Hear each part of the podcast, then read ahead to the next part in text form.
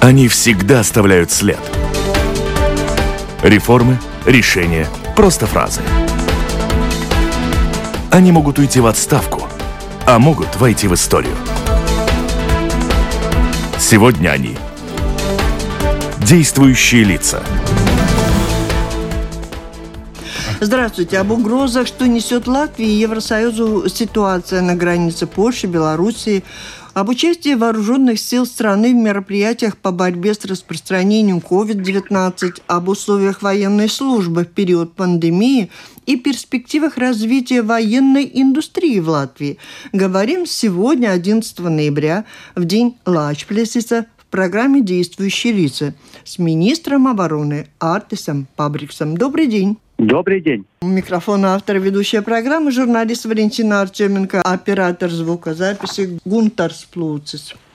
Вопросы гостю вместе со мной задает также Атис Розенталс, коллега из газеты «Дина». Добрый, Добрый день. день. Самый горячий вопрос, конечно, ситуация на границе Польши и Беларуси в понедельник, когда границы с Польшей с белорусской стороны подошли несколько тысяч мигрантов из стран Ближнего Востока, желающих перебраться в Евросоюз. И как мы были к этому готовы? Мы в том числе и Евросоюз, Польша.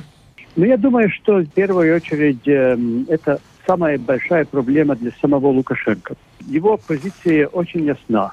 Ему очень э, не нравятся и болит те санкции, которые э, против э, его режима установил Европейский Союз.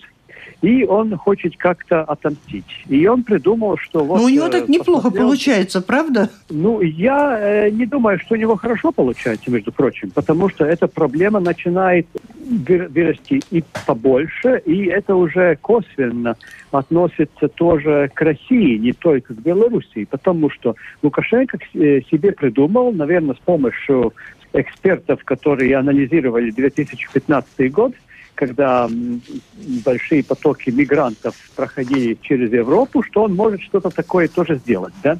Он начал приводить э, со своим транспортом, со своими самолетами, со своими государственными туристическими фирмами этих мигрантов в Беларусь, брать деньги от них и говоря, что они там попадут потом в Европейский Союз, потому что Европейский Союз всех принимает. Но он не посчитал то, что Балтийские государства и Польша, ну, никакой мере не будет этих мигрантов принимать. И мы это делать не будем. То есть сейчас уже в Белоруссии накапливалось где-то между 10 и 15 тысяч мигрантов, и подходит зима. То есть если он со своими э, силами не сможет их перетолкнуть к нам, то есть в Европейский Союз, то он сам должен как-то решать эту проблему. То есть э, здесь, в принципе, два сценария. Один сценарий, он продолжает э, накапливать этих мигрантов э, с помощью своей полиции у границы с Польшей, Литвой и Латвией и старается как-то еще осложнить эту ситуацию и может дойти до конфликта, и тогда, тогда может тоже там и Россия участвовать, или он должен, в принципе, как-то э, ну, спокойненько их, в принципе, посылать обратно за свои деньги потому что он себя, конечно, Белоруссии тоже не хочет этих 15 тысяч там держать. Пока это, ну, так называемый гуманный кризис, гуманитарный кризис, а может ли это все-таки как-то перейти, ну, присоединиться к силе НАТО и, и уже подойти к риску военного столкновения? Да, мы не можем исключать, что ситуация обостряется. Это не будет uh-huh. гуманитарный кризис, uh-huh. потому что он с самого начала не, не был гуманитарным кризисом. Это был хибридной операцией, где Лукашенко подумал со своими экспертами, что ему, у него э, так быстренько получится. И если бы это было бы у границы, скажем так, какого-то западного государства, может бы и получилось. И это государство, наверное, бы и границы открыло. Но мы это не собираемся делать, и поляки тоже нет, и литовцы тоже нет, и эстонцы тоже нет, и даже финны не откроют границу. То есть, или обострение ситуации, где уже мы слышали тоже от польской стороны, что там и выстрелы были, и, и всякие такие возможные провокации. То есть, э, я думаю, что если Лукашенко пойдет на это, то Европейский Союз. И даже я не могу подтвердить, что здесь э, НАТО тоже не будет включена, потому что ну, мы должны свою границу защищать, и мы открывать границу не будем. Итак, министры обороны Евросоюза над чем работают и как вы оцениваете позицию Евросоюза и, в общем-то, в какой-то мере заявление, действия Урсулы фон дер Ляйен, которая ну, не способствовала финансированию строительства забора на границах? Финансирование забора, конечно, очень важная вещь, вещь да? Э, не только у Латвии, но и Литвы, и Польши. И я понимаю позицию э, фон дер Лайен, потому что она находится, в принципе, э, такой сложной ситуации. С одной стороны, она понимает, э, что она должна помочь нам, тем государствам, у которых граница с Белоруссией или Россией, но это и граница Европейского Союза. То есть почему, в принципе, мы должны одни за это отвечать. Но с другой стороны, конечно, в Западной Европе распространилось это мнение, что вот, ну, мы должны всегда быть э, открытыми обществом, и граница, и там заборы, это что-то такое неприятное, там людям не нравится на это смотреть. Но я извиняюсь, но граница для того, чтобы контролировать, граница не отель или что-то, где люди просто так перебираются без контроля, идут туда-сюда, как им понравилось. Но такого не случается. То есть э, я думаю, что этот кризис, который сейчас происходит э, на наших границах, он, в принципе, поможет нам тоже все-таки поменять мнение всего Европейского Союза и комиссии, потому что даже если они сейчас пока говорят нет, они должны менять, в первую очередь, свое отношение насчет финансирования, и второе, вообще свое отношение на то, как Европа в будущем будет обходиться с мигрантами. Я должен сказать это прямо и ясно. Да, э, мы должны быть гуманитарными, да, мы должны помочь государствам, где есть там проблемы с э, правами человека и так дальше. Но с другой стороны, мы знаем, что в Африке живет 1,3 миллиарда жителей, которые большинство из них живут хуже, чем в Европе. То есть, конечно, экономическая миграция всегда будет. И там уже мы не можем подходить с теми принципами, которые владели мы до сих пор, потому что мы знаем, что даже в 2015, 2016, 2017 году из всех тех мигрантов в Среднеземное море только где-то ну, 30% вообще могли э, спрашивать асайлум, а 70% просто, просто искали, где лучше жизнь. И это, конечно, неплохо. Мы каждый можем искать, где лучше жизнь. Но это не означает, что мы в Латвии там, или в Германии должны просто их обеспечить этой хорошей жизнью. Ну, таких прав у них тоже нет. То есть я думаю, что здесь э, Брюссель должен менять позицию. Мы над, над этим работаем. Это нелегко, потому что это э, тоже является каким-то э, смысле тоже мы должны менять эту философию политики там. Но я думаю, что другой дороги у нас нет. Завершая эту тему о конфликте на границе Беларуси и Польши пока, а, в общем-то, возможно, еще и Беларуси, Литвы и Латвии, я слышала, вы оценивали ситуацию таким образом, что Еврокомиссия слишком медленно реагирует. Видите ли вы какие-то тенденции к ускорению этой реакции? Или пока только так рассуждения спокойные? Э, да, э, есть такая критика не только с моей стороны, что комиссия и Европейский Союз очень медленно действуют. С одной стороны, это объективно, потому что Европейский Союз с такими проблемами сталкивался до сих пор, и и тоже работа как таковая Европейского Союза, который состоит из многих государств и не является даже федерацией, да, все идет намного медленнее. Но с другой стороны, я думаю, что это критически важно, чтобы все комиссары, даже наш комиссар Валда Домбровский, все остальные, поняли, что если они не найдут способ, как э, реагировать быстро на такие кризисы, то вообще потенциал и будущее Европейского Союза ну, э, будет намного более критически оцениваться жителями Европы. То есть они должны доказать, что они могут решать такие проблемы, когда проблема возникает. Потому что если я должен быть критичным, то я могу сказать, знаете, дорогие друзья, ну, мы живем э, такой ну, глобальной конкуренцией.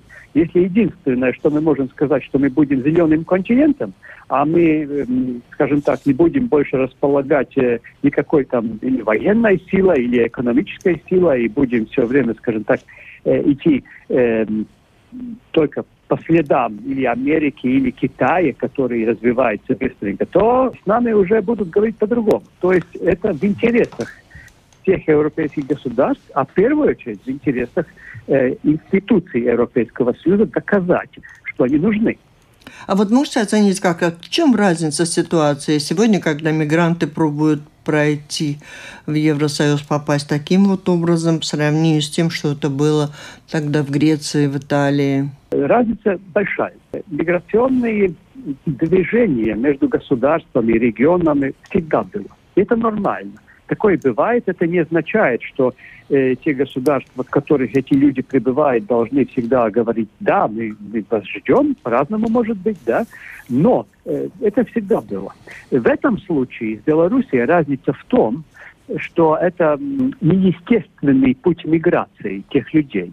То есть, в принципе, то, что Белоруссия делала до сих пор, они вербовали людей в Ираке, может быть, других, да, э, и в Сирии, и еще других местах, привозили их сами на самолетах Белавия в Минск, посадили их там в гостиницах, потом с транспортом или там полицией, или государственным транспортом их привозят к границе и показывают, идите туда. Если вы не будете идти туда, тогда против вас будут тоже репрессии.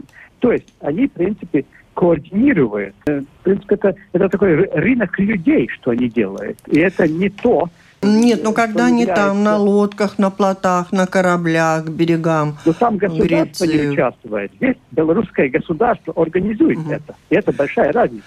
То, То есть Ита- люди, Италия, Греция нас как-то поддерживает, вот их министра обороны. Как вы чувствуете эту ситуацию? Или наоборот Нет, ну, думают, ну, ну теперь это, справляйтесь вы. Это, понял. Э, это не вопрос министра обороны, потому что мы же не отвечаем за границу. Это Министерство внутренних дел, да, и тоже я бы сказ, э, хотел сказать в какой-то мере тоже Министерство иностранных дел э, за политику. Но грецкая сторона сейчас очень хорошо нас понимает, и мы понимаем тоже греческую сторону, да, потому что если мы хотим, например, нормальное оборудование на границы, то, конечно, мы за то не только, чтобы эта граница Европейского Союза была в хорошем состоянии у нас, но и в Греции. Там нет у нас проблем. То есть мы друг друга очень хорошо понимаем в этом случае. В прошлом году, когда был разговор о передислокации сил США из Германии, э, вы высказались за то, что э, чтобы какие-то силы могли бы перебраться и в Латвию. Вопрос о постоянной миссии США уже несколько лет обсуждается. И утверждаете ли вы до сих пор, что это надо делать, и, и есть ли какие-то позитивные сдвиги в эту сторону? Есть позитивные сдвиги, но это долгий путь потому что новая администрация Байдена, э, конечно, не идет больше по следам Трампа, не хотят уйти из Германии в таком смысле. Мы работаем с американцами все время вместе, то есть у нас отношения, скажем так, с новой администрацией тоже очень хорошие, то и есть понятие в Пентагоне, они знают, что мы хотим, мы над этим работаем. Пока у нас нет такого ответа, чтобы здесь переносились какие-то американские силы на постоянное время. Но то, что они сюда прибывают, э, по крайней мере, на полгода, и потом опять уходят и опять прибывают, это ясно. И мы хотим, чтобы, чтобы это было постоянно. Да, то есть политика наша не поменялась.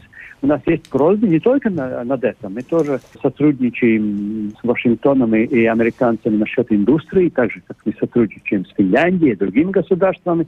Э, они нам помогают тоже э, с покупками те же самые Black Hawk, вертолеты, то есть там тоже есть финансирование с американской стороны, есть финансирование и в других вещах. Так что отношения хорошие, но пока результата насчет э, постоянного пребывания войск э, здесь, в Латвии, пока еще нету. Можете обозначить основные риски угроз безопасности в мире сегодня в целом? Ну, я всегда, когда говорю о рисках, э, я не осуждаю и не так, э, скажем так, много смотрю на э, потенциальных оппонентов, но я смотрю на слабости в нашей стране. И если я смотрю на Балтийские государства, на Польшу, на Финляндию, даже на Швецию, которая тоже не является членом НАТО, или на Норвегию, или даже Данию, то вокруг Балтийского моря мы, в принципе, усилили свою позицию, и экономическую, и, скажем так, военную, так как мы можем. Но я уже перед этим э, немножко раньше у вас критиковал отношения в Брюсселе. Я думаю, что там все-таки ну, не все это понимает, или если понимает, то, может быть, не знает, как правильно реагировать по инерции.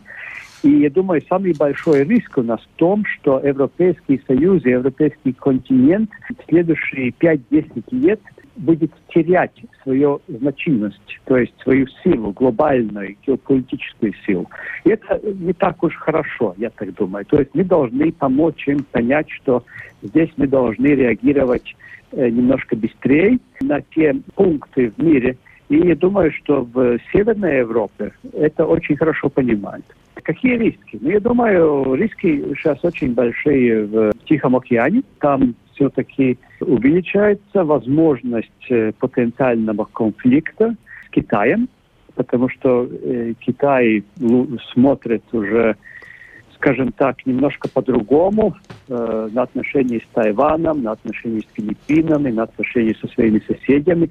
Он смотрит по-другому, чем, скажем так, 20 лет назад.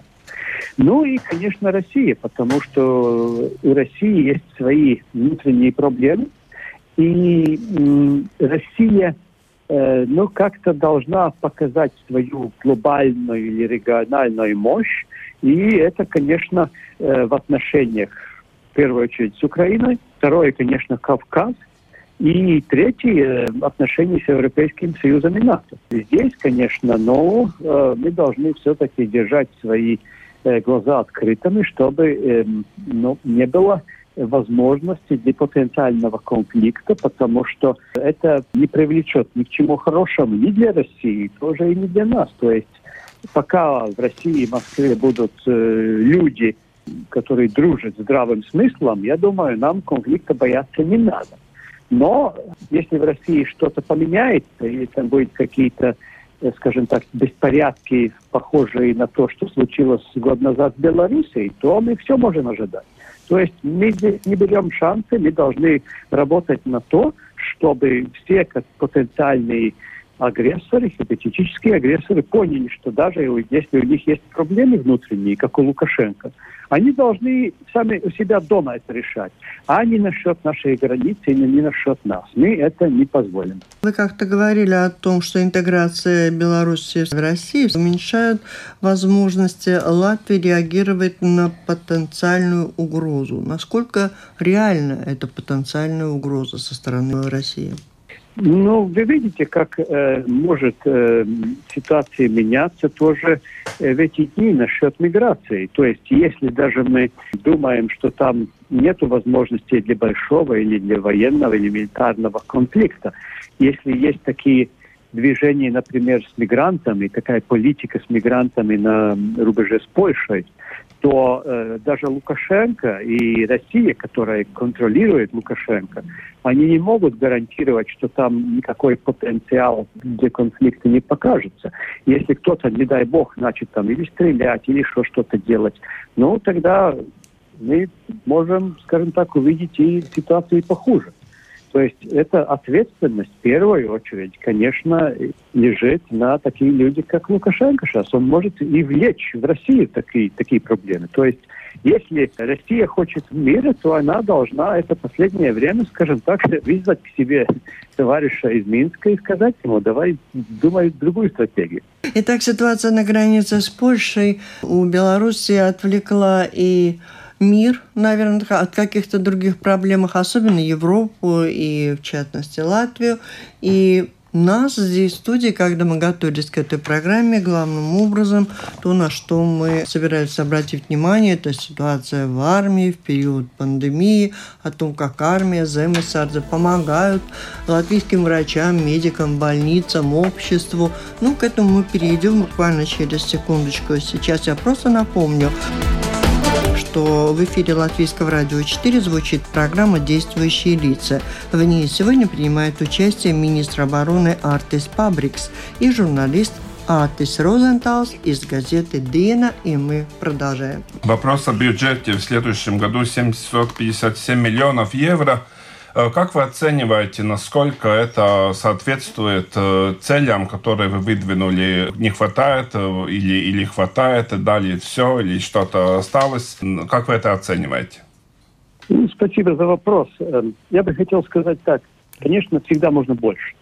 Но бюджет 2022 года э, хороший для нашей, наших оборонных сил, потому что он не только соответствует тем критериям, которые мы дали для себя и для своих э, друзей в Альянсе, то есть около 2,2%, но он и больше, чем э, в этом году. Это означает, что мы сможем э, тоже какие-то деньги здесь отложить и дать латвийской экономике, латвийской индустрии.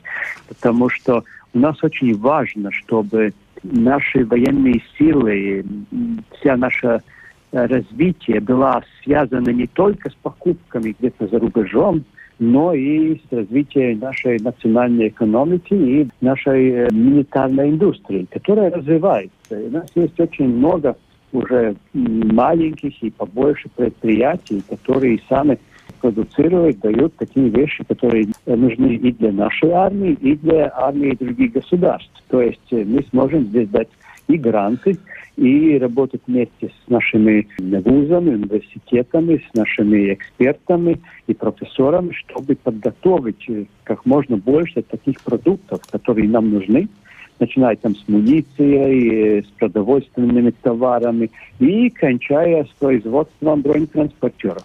Пандемия, как выглядят вооруженные силы, что изменилось за последние год-полтора в самой армии, в процессе, может быть, организации службы, привлечения молодых? Ну, конечно, пандемия тоже берет силу нас, потому что мы сейчас помогаем э, во многих фронтах, если так, я так могу сказать. Мы помогаем нашим врачам, наши военные из Эмскада работают в трех больницах в Риге.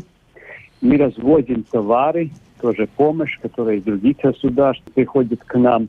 Конечно, и без этого тоже должны помогать э, нашим пограничникам.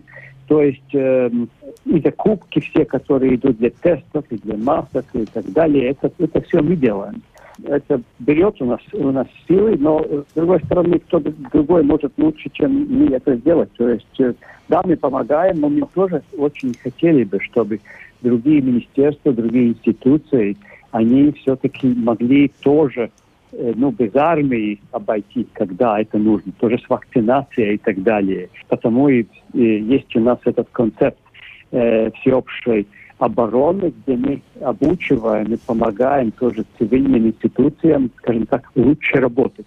Потому что почему мы лучше, э, чем, скажем так, некоторые другие, может быть? Потому что э, у нас есть своя иерархия, и мы, когда мы смотрим на проблему в армии, например, то мы смотрим на те ресурсы, которые есть. То есть мы реалистично смотрим, а не глазами идеалиста, как нужно было бы.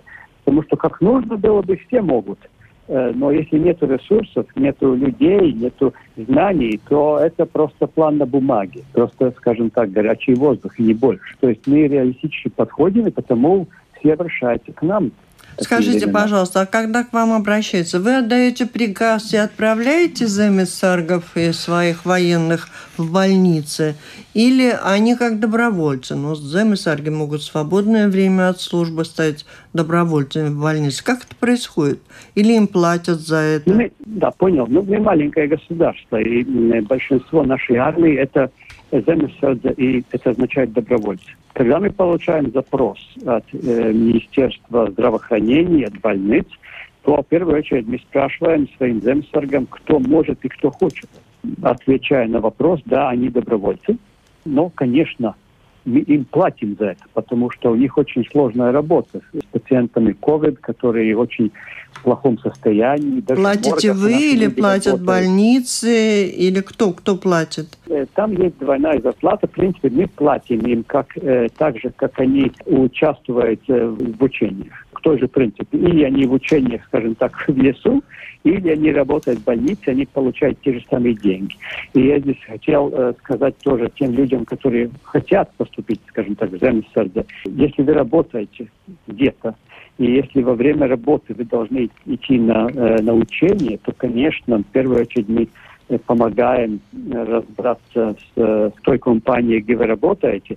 А второе, мы, конечно, за каждый день в учениях мы платим деньги. Еще говоря о помощи э, чисто практичной, э, есть ли какие-то договоры с больницами, э, вот при каких условиях вы идете э, и когда вы прекращаете? Кто измеряет кто, эту помощь? Кто это измеряет в тот момент? Надо и вас или не надо? Это, это происходит из больниц конкретных, из Министерства здравоохранения? От кого это, этот, этот запрос идет? В первую очередь запрос идет от э, Министерства здравоохранения. И мы, конечно, э, спрашиваем детализированно, что вы хотите, где вы хотите, на какое время вы хотите, кого вы хотите. И тогда нам приходит информация насчет, скажем так, первой больницы, второй больницы. Нам там не хватает там 10 людей, которые должны делать то, то, то и то. И мы тогда даем людей им, конкретной больнице, на какое-то конкретное время, которое они спрашивают, и они работают насчет этих пунктов, которые больница нам дала. То есть мы на месте должны понять, что им нужно. Мы не можем просто так дать людей и делать с ними, что хотите. То есть мы должны конкретно знать, почему, что, где, и тогда мы даем ответ. А в самой армии вот э, сколько людей будут уволены из-за того, что они не вакцинированы в армии? Вы сказали, что есть такая возможность э, руководству армии это делать. Я должен сказать, что между профессионалами э, вакцинированы в принципе 99%. И это очень ясно. Потому а что если человек без вакцины... А землесердие поменьше. Землесердие где-то, ну, среднее так же, как и в, вообще в нашем обществе, потому что землесердие просто э, все-таки добровольцы. Проблема землесердия такова, что если землесердие не вакцинировался, то, конечно, он не может участвовать в учениях, мы не можем его привлечь где-то, но и он тогда будет являться более пассивным землесердием. Это нехорошо для него, потому что он ведь не поступил в землесердие, чтобы сидеть просто дома и не получать эти деньги. Мы производим тоже разговоры с с профессионалом. Я думаю, там, в принципе, несколько человек, которые, может быть, будет увольняться. Но я хотел бы сказать, те люди, которые не вакцинируются, это мое личное мнение, да, они не только эгоисты, да, потому что они не думают о других, которые вокруг, не помогает своему обществу, потому что эта болезнь будет распространяться и, и будет у нас, пока мы не будем с этой вакциной вакцинированы. А с другой стороны, это тоже не, не умно, потому что, ну, ну, если мы идем к доктору, и доктор нам говорит, знаешь, ну вот если хочешь, хочешь выздороветь, должны вот, вот такие, э, такие лекарства использовать, или такие или лекарства. Если люди просто говорят, что не умеют и знают сами, то, ну, я извиняюсь, тогда они, э, ну, что-то не дружат. Эта позиция умом. понятна. Нет, нас интересует больше, э, сколько всего служат в латвийской армии, сколько из них профессионалов, сколько земесадзов. Это не закрытая информация? Нет, это не закрытая информация. То есть мы, конечно, планируем увеличить э, численность армии, но в конкретное время у нас немножко больше, чем 6,5 тысяч профессионалов – и около 8,5 тысяч э, земесерб.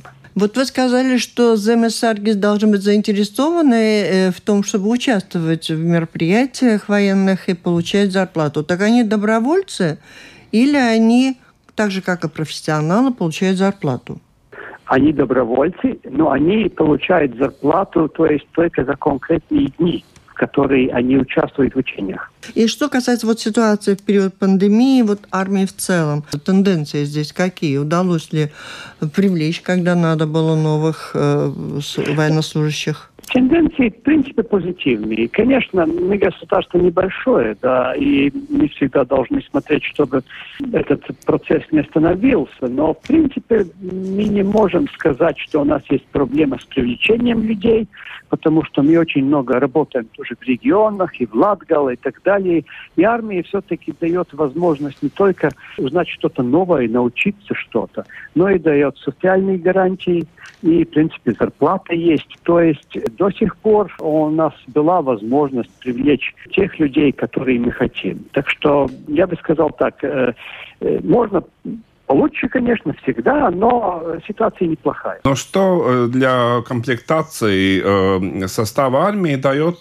профессиональное училище Оскара Калпака, которое тоже в бюджете показываются эти, эти позиции. Какие профессии армии э, поможет училище делать, ну, обеспечить? Спасибо за вопрос. Э, то есть это был мой план открыть профессиональное училище, училище во имя э, полковника Калпака. То есть это школа кадетов, первая в Латвии, где молодежь начинает там с 8-9 класса начинают учиться, и мы хотим, чтобы они в первую очередь были не только молодежью, которая понимает, скажем так, бизнес э, милитарных сил в 21 веке, но и э, тоже получает хорошее обучение физике, математике, химии, потому что в армии и тоже в обществе, и в экономике нам должны приходить молодые люди, которые понимают новые технологии, который знает, как работает IT, который знает, как э, работает э, неестественный интеллект, э, какие технологии мы используем в армии.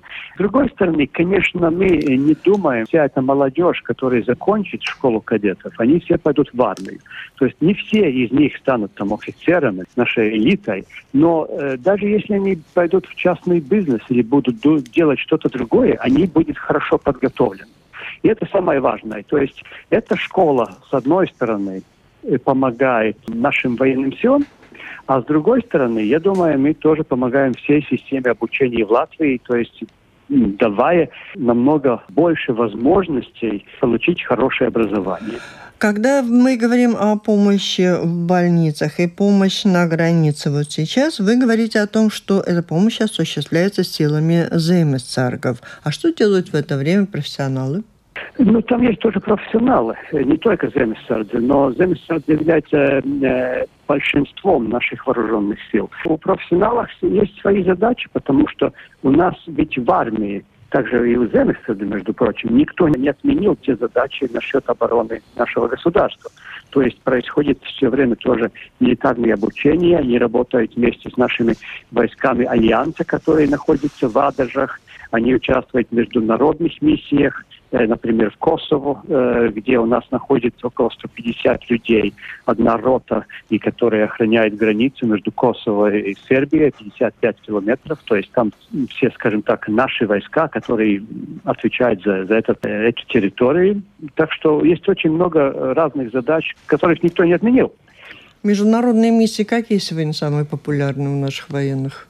Самая большая миссия сейчас в Косово я уже сказал, около 150 человек. Э, ну, мы также, также участвуем в миссии обучения и в Ираке, и в Мали, и в некоторых европейских миссиях тоже Средиземное море. Это главные миссии, где мы сейчас находимся. Мы больше не находимся в Афганистане, но если будет какая-то возможность тоже участвовать в других миссиях или Объединенных Нациях, или еще где-то, то мы будем тоже это очень э, серьезно э, обдумывать.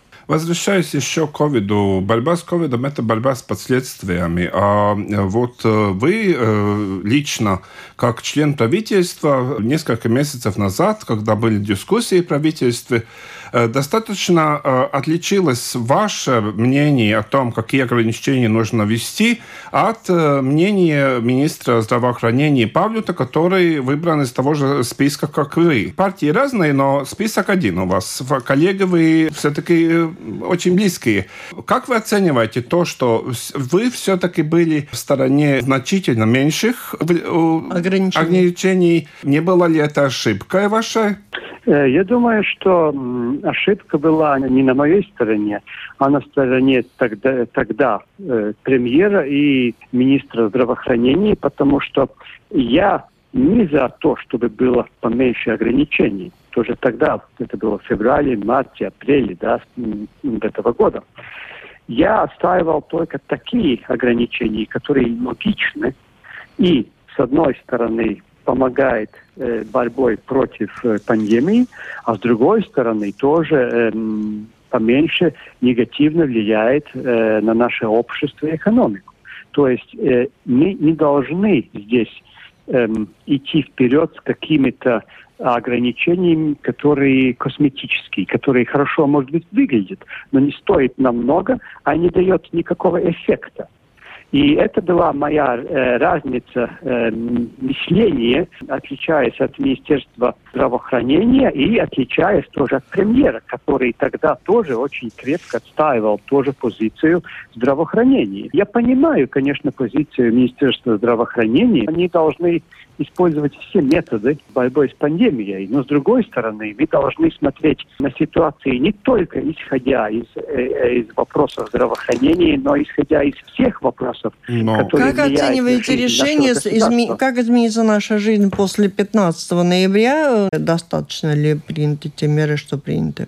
Конечно, после 15-го э, будет э, меньше всяких ограничений, в первую очередь для тех, которые вакцинировались, но пока у нас не будет большинство общества вакцинированным, то мы не сможем обойтись э, некоторое время опять без ограничений. На нас влияет и другой мир. Мы явля не являемся сепаратным государством, где вот э, у нас пандемии не будет, а в других государствах будет, или по-другому. Здесь я опять-таки должен сказать, что люди, которые не вакцинируются, они, в принципе, провоцируют э, такие проблемы, как, э, как мы находимся сейчас. Что касается приобретения сейчас бронемашин из Финляндии, как это перерастет в наше производство? Мы об этом очень много говорили тоже с другими журналистами. Я хотел сказать одно, что мы не хотим только покупать, мы хотим покупать и сами как можно больше вовлечь в свою индустрию.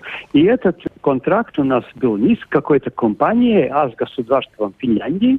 Договоре написано черным на белое, что это означает, что мы не только покупаем, но Финляндия помогает нам тоже строить такие бронетранспортеры и в Латвии. То есть, если все идет по плану, то в 2023 году наши бронетранспортеры, которые будут построены в Латвии, будут выкатываться из наших э, предприятий. Весь этот, скажем так, бизнес стоит около 200 миллионов. Из 200 миллионов Финляндия будет инвестировать в латвийскую экономику 63 миллиона, то есть одну треть она даст нам обратно как раз нашу индустрию, которая даст нам возможность тоже для новых рабочих мест, для экспорта, для сотрудничества с другими государствами. Я думаю, это самая правильная политика, которая, как мы должны идти вперед. А те предприятия знают, что они скоро будут выпускать бронемашины? Этих предприятий выбрала финляндская сторона. Они где-то год в Латвии смотрели, какие предприятия могут э, это делать. Я должен сказать, что уже сейчас некоторые из этих предприятий делают детали и экспортируют в Финляндию для этих бронетранспортеров. Они уже вовлечены в строительство этих э, машин. Там больше, чем пять предприятий. И этот лист открытый, то есть если еще кто-то захочет и может участвовать, добро пожаловать. И что касается тех четырех э, военных э, вертолетов, которые нам задерживают поставку Соединенные Штаты Америки, это о чем свидетельствует? Будут выполнять, конечно. Часть этих поставок оплачивают тоже самые американцы. Просто из-за пандемии они немножко задержались.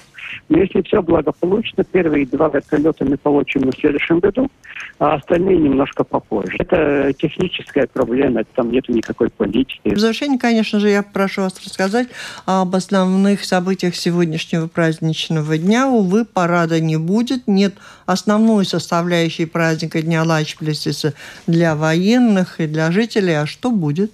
С утра сегодня у нас было происшествие в церкви, которое вы могли смотреть по телевидению. Сегодня вечером Министерство обороны и военные силы будут кладбище, датское кладбище. И я, конечно, хотел предложить, чтобы все те э, люди, которые чувствуют себя патриотами, положили свечки в окнах сегодня, 11 ноября, вспоминая тех душ, тех солдат, которые пали за нашу свободу. А 18, 18 ноября, я думаю, что вы должны просто следить за новостями, и мы будем все-таки давать какой-то подарок нашим жителям в Риге и в других, других э, городах. Да, про ваше приветствие сюрприз уже знают многие. Будем ждать, но это уже на следующей неделе, 18 ноября. Спасибо передавайте всем, кто служит в латвийской армии. Поздравления от слушателей Латвийского радио 4. Успехов и всего наилучшего здоровья, конечно же, тоже. Это была программа «Действующие лица». В ней приняли участие министр обороны Латвии Артис Пабрикс и журналист Атис Розенталс из газеты «Диена». Программу провела Валентина Артеменко, Латвийское радио 4, оператор звукозаписи Гунтерс Плуцис –